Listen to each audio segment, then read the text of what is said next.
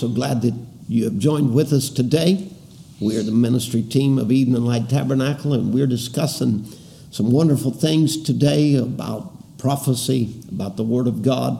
And we'd like you to share this with your friends and let them know that we're on today and talking about the good things of the Word of God.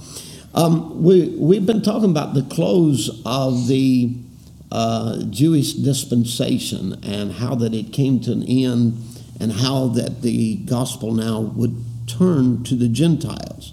And um, we find out that when Jesus was there looking at the, the, the, the temple, and, um, and they had showed him the great, magnificent temple that Herod had built, and, uh, and where they were worshiping. And, and um, Jesus said, It's going to come to pass that there won't be one stone left upon another. And so, you know, um, after this, you know, he, he said, um, um, they asked him questions about it because there's a whole list of events that Jesus speaks about the end time. And a lot of people just kind of gloss through all of them.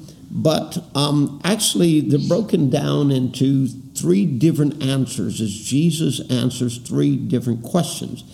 And because they said, Tell us, when shall these things be? That not one stone will be left upon another, the temple will be destroyed. And then, what shall be the sign of thy coming and of the end of the world? So, actually, three things that Jesus is dealing with. So, let's talk about those.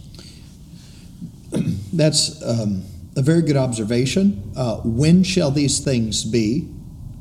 What shall be the sign of thy coming and the end of the world? Many times, uh, many get confused because when Jesus uh, speaks in Matthew 24, he is speaking to everyone, answers to every one of these questions, right. and people misplace time these events with end time events. For example, Jesus said, Pray that your flight not be in the winter, nor on the Sabbath day.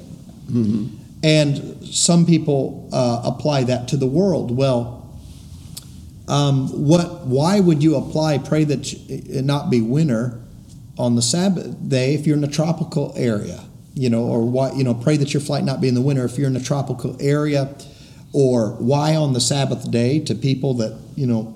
This was speaking. This particular portion of Matthew 24 was speaking directly to the Jews. Yes. Mm-hmm.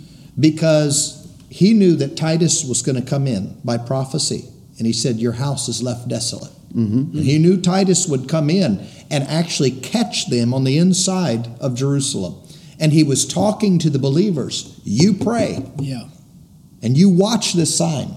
Mm-hmm. And you pray that your flight not be in the winter nor on the Sabbath day, yeah. because they would the gates would be closed and they'd be locked. Let me just read it for reference here. Maybe right. it would um, just kind of um, uh, congeal it for us. In uh, Matthew 24 16, then let them which be in Judea flee into the mountains. Let him which is on the housetop not come down to take anything out of his house. Neither let him which is in the field return back to take his clothes. And woe unto them that are with child, and to them that give suck in those days. But pray ye that your flight be not in the winter, neither on the Sabbath day. Hmm. So, so um, this was specifically speaking of the destruction of Jerusalem. Right. Absolutely correct. Titus AD 70. Jesus prophesied in Luke chapter 19, 41, an incredible, accurate prophecy. Mm. And this is one of the greatest uh, destructions uh, the world has ever seen. Mm-hmm. And Jesus spoke of it, it's historical. In Luke chapter 19, verse 41, he said, And when he come near, he beheld the city and he wept over it, weeping yes. over Jerusalem. Right. Saying, If thou had known at least this thy day the things which belong unto thy peace, but now they are hid from thine eyes. For the days shall come upon thee, that thine enemies shall cast a trench about thee, and compass thee about, and keep thee in on every side and shall lay thee even to the ground, thy children within thee. And they shall not leave in thee one stone upon the other, because thou knewest not the time of the visitation. thy visitation. My goodness. So Jesus is looking 37 years ahead to the Roman general uh, Titus, AD 70, coming in. And he literally built a siege wall around Jerusalem, starved them out completely. And the people ate their own children. They ate the bark off the trees, they ate weeds. And he killed, according to Josephus, I believe it was 1.1 million Right. Jews. Those that tried to escape, they crucified them and hung them around the city. And this horrific judgment was spoke of not just by Jesus, but this is where Titus brings the temple down to the ground. Mm-hmm. It was it was it was terrible. They they took over twenty five thousand Jews and made them fight wild beasts in the amphitheaters. Right. They let off thousands and thousands into into captivity, Yes. and, Yeah. and it was and it's not that they weren't warned. That's yes. right. Jesus Himself had given them a warning. What what what does it do to us when we don't heed the warnings in the Word of God? But what about the believers? What about those who did hear? Good question. Because according to Josephus, there, there was not one Christian left found inside there because they watched for the sign that Jesus spoke of. Amazing. Mm-hmm. And he said, You pray that your flight not be in the winter. They were praying, they were watching. And when they saw the sign, they took off. And not one was caught in that judgment. So, you know, there was an abomination that makes desolation. And of course, there's a lot of theories and so on about that, and maybe different applications. But I think one application that is um, that is real true: the abomination that made Israel or Jerusalem desolate was the rejection of the Messiah. When there he came, Yes. standing in the holy place, and they rejected him. This was truly the real abomination that made Jerusalem desolate, is because they did not recognize their day, their message, and their hour of visitation. Right. That's right. And we, we saw what it did to them. I mean, it dispersed them. They went everywhere. They uh, They was you know, scattered. Scattered. I mean, it, you had two thousand years of tribulation for the Jews. That's right.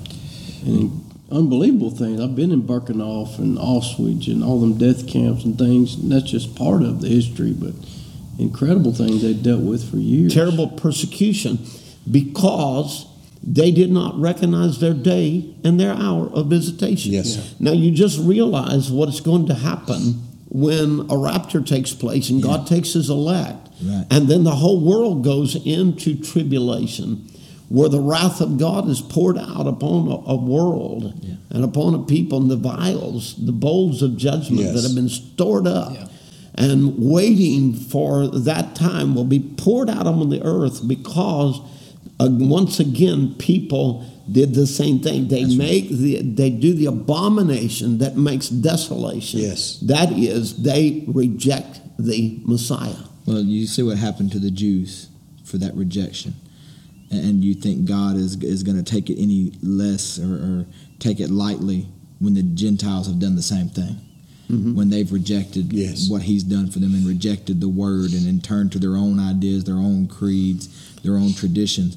They're going to suffer the same fate that Israel suffered, but in a much shorter amount of time. It's Yes. just going to be poured out rapidly upon the world. yes so didn't ezekiel uh, prophesy about this as well One of the most accurate prophecies, not accurate, but one of the most profound prophecies of the Bible. He spoke of Titus in depth in Ezekiel chapter 9. And uh, in verse 1, he says, He cried also in my ears. If you read Ezekiel 8, you'll find that they had desecrated the temple. Mm-hmm. And now the glory of God is departing from the temple. Mm-hmm. And in Ezekiel 9 1, he said, He cried in my ears with a loud voice, saying, Every man with a destroying weapon in his hand. And behold, six men came from the way of the higher gate, which lieth toward the north, and every man a slaughtering weapon in his hand. One man among them clothed with linen, with a writer's inkhorn by his side. And they went in and stood beside the brazen altar. This man in white with the writer's inkhorn is the Holy Spirit. and he's going to mark uh, as we read on.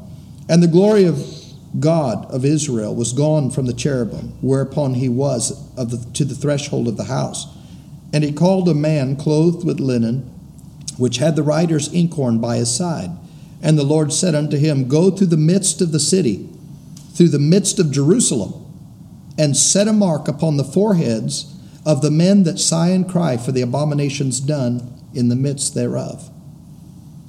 And to the others he said in my hearing, Go ye after him, after the sealing angel, through the city, and smite, and let not your eyes spare, neither have pity. Slay utterly old and young, both maids, little children, and women. But come not near any man upon whom the mark, and begin at my sanctuary. Then they began at the ancient men which were before the house. And he said in, uh, unto them, Defile the house and fill the courts with the slain. Go ye therefore, uh, go ye forth. And they went forth and slew in the city. My God. And Titus had filled the courts with the slain. And it came to pass, while they were slaying them, I was left. I fell upon my face and cried, O Lord God, wilt thou destroy all the residue of Israel in the pouring out of thy fury upon Jerusalem? And he goes on talking about the iniquity of the land. This was a direct fulfillment of Titus. But before Titus' judgment come, God sent the sealing angel, which was the Holy Spirit, which was giving them an opportunity to escape before the judgment. God always sends mercy before judgment. Right. This is what is amazing. Is they saw Jesus and the sign of the Messiah tell the very thoughts of the heart My God. and tell them their uh, the the very sins and and seen the healing and the sign of the Messiah, and they made fun of it. And he said, they called him Beelzebub, and he said, "I'll forgive you, but there's one coming after me. Right. One word against it. See, it was before the atonement, but after the atonement, and God sent the Holy Spirit. When the Jews rejected the Holy Spirit, They rejected Pentecost. yes, sir, which was the sealing angel Mm-hmm. Right. because the seal is the baptism of the Holy Ghost. Mm-hmm.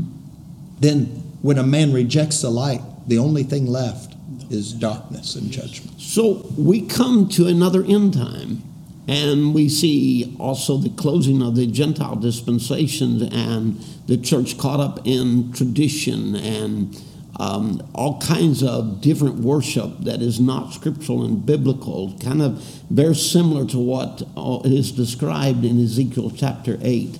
And then we see the glory of the Lord leaving between the cherub. In other words, the Spirit of God is departing from the church system. And, and there he, he is standing at the threshold. He's at the door. And this is where we find Jesus standing at the door on the outside of the church in Laodicea. Yes, sir. And we find that also the prophecy in Thessalonians where he says the Holy Spirit is lifting. He Yes. said, what, you know, let he that let um, Now let Let it, it- will now let. letteth will let until he be taken out of the way. And so we find the Holy Spirit is lifting from the whole Gentile um, Yes. people as the gospel turns back to the Jews. But Yes. the thing about it is, when he is lifting, you know, we've got to make sure we're part of it that, that is lifting with it. That as, as the world is falling around us, that there is a people ascending. Amen. Amen. Amen. It's not a part of this fallen world. Amen. So, but there again, to go back in this day and reject Pentecost, to reject that original experience, to turn down the gospel of Christ and the restoration that has happened this last day, leaves us to nothing but tribulation once again. Judgment. Well, Pentecost itself was the pouring out of Jesus' Spirit fr directly from the mercy seat. Mm-hmm. And so essentially, when a man receives the Holy Spirit, he passes from judgment unto life. Mm-hmm. He- the Bible said he will not come into the condemnation or Right. judgment, but is passed from death unto life.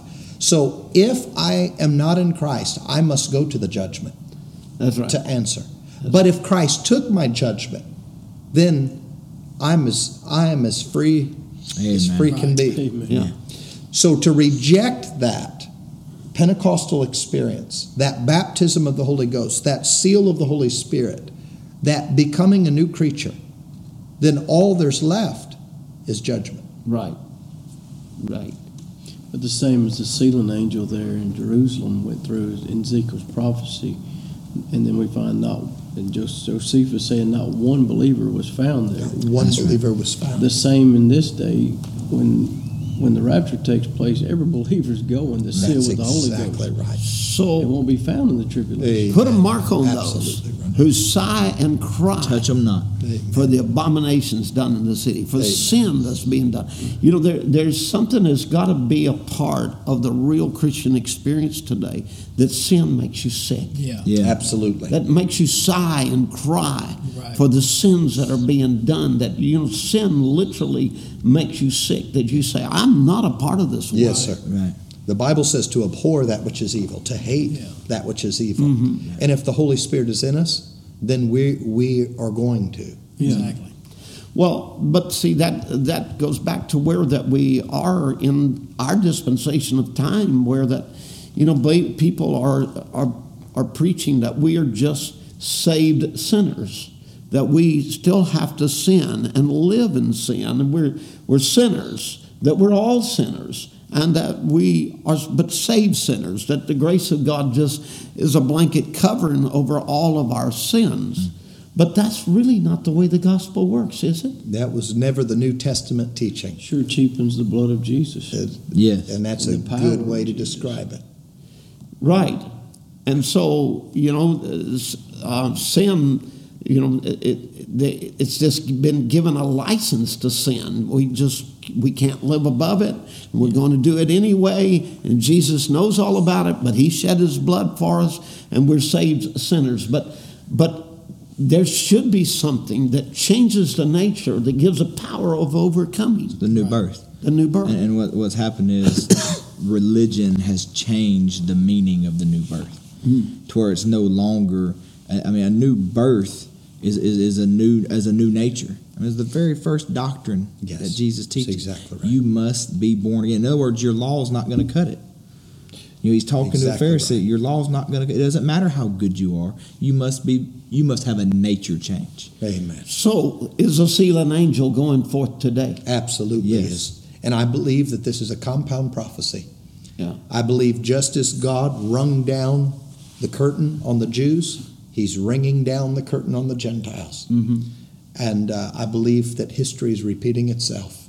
Yeah. And there is a sealing angel going through, marking those who sigh and cry for the abominations that are done in the city. Yeah. And just as that there was an abomination that made Jerusalem desolate, so so is there an abomination today that maketh desolation that will cause um, massive uh, uh, millions of people to be thrust into tribulation, just like the Jews have been for the past two thousand years.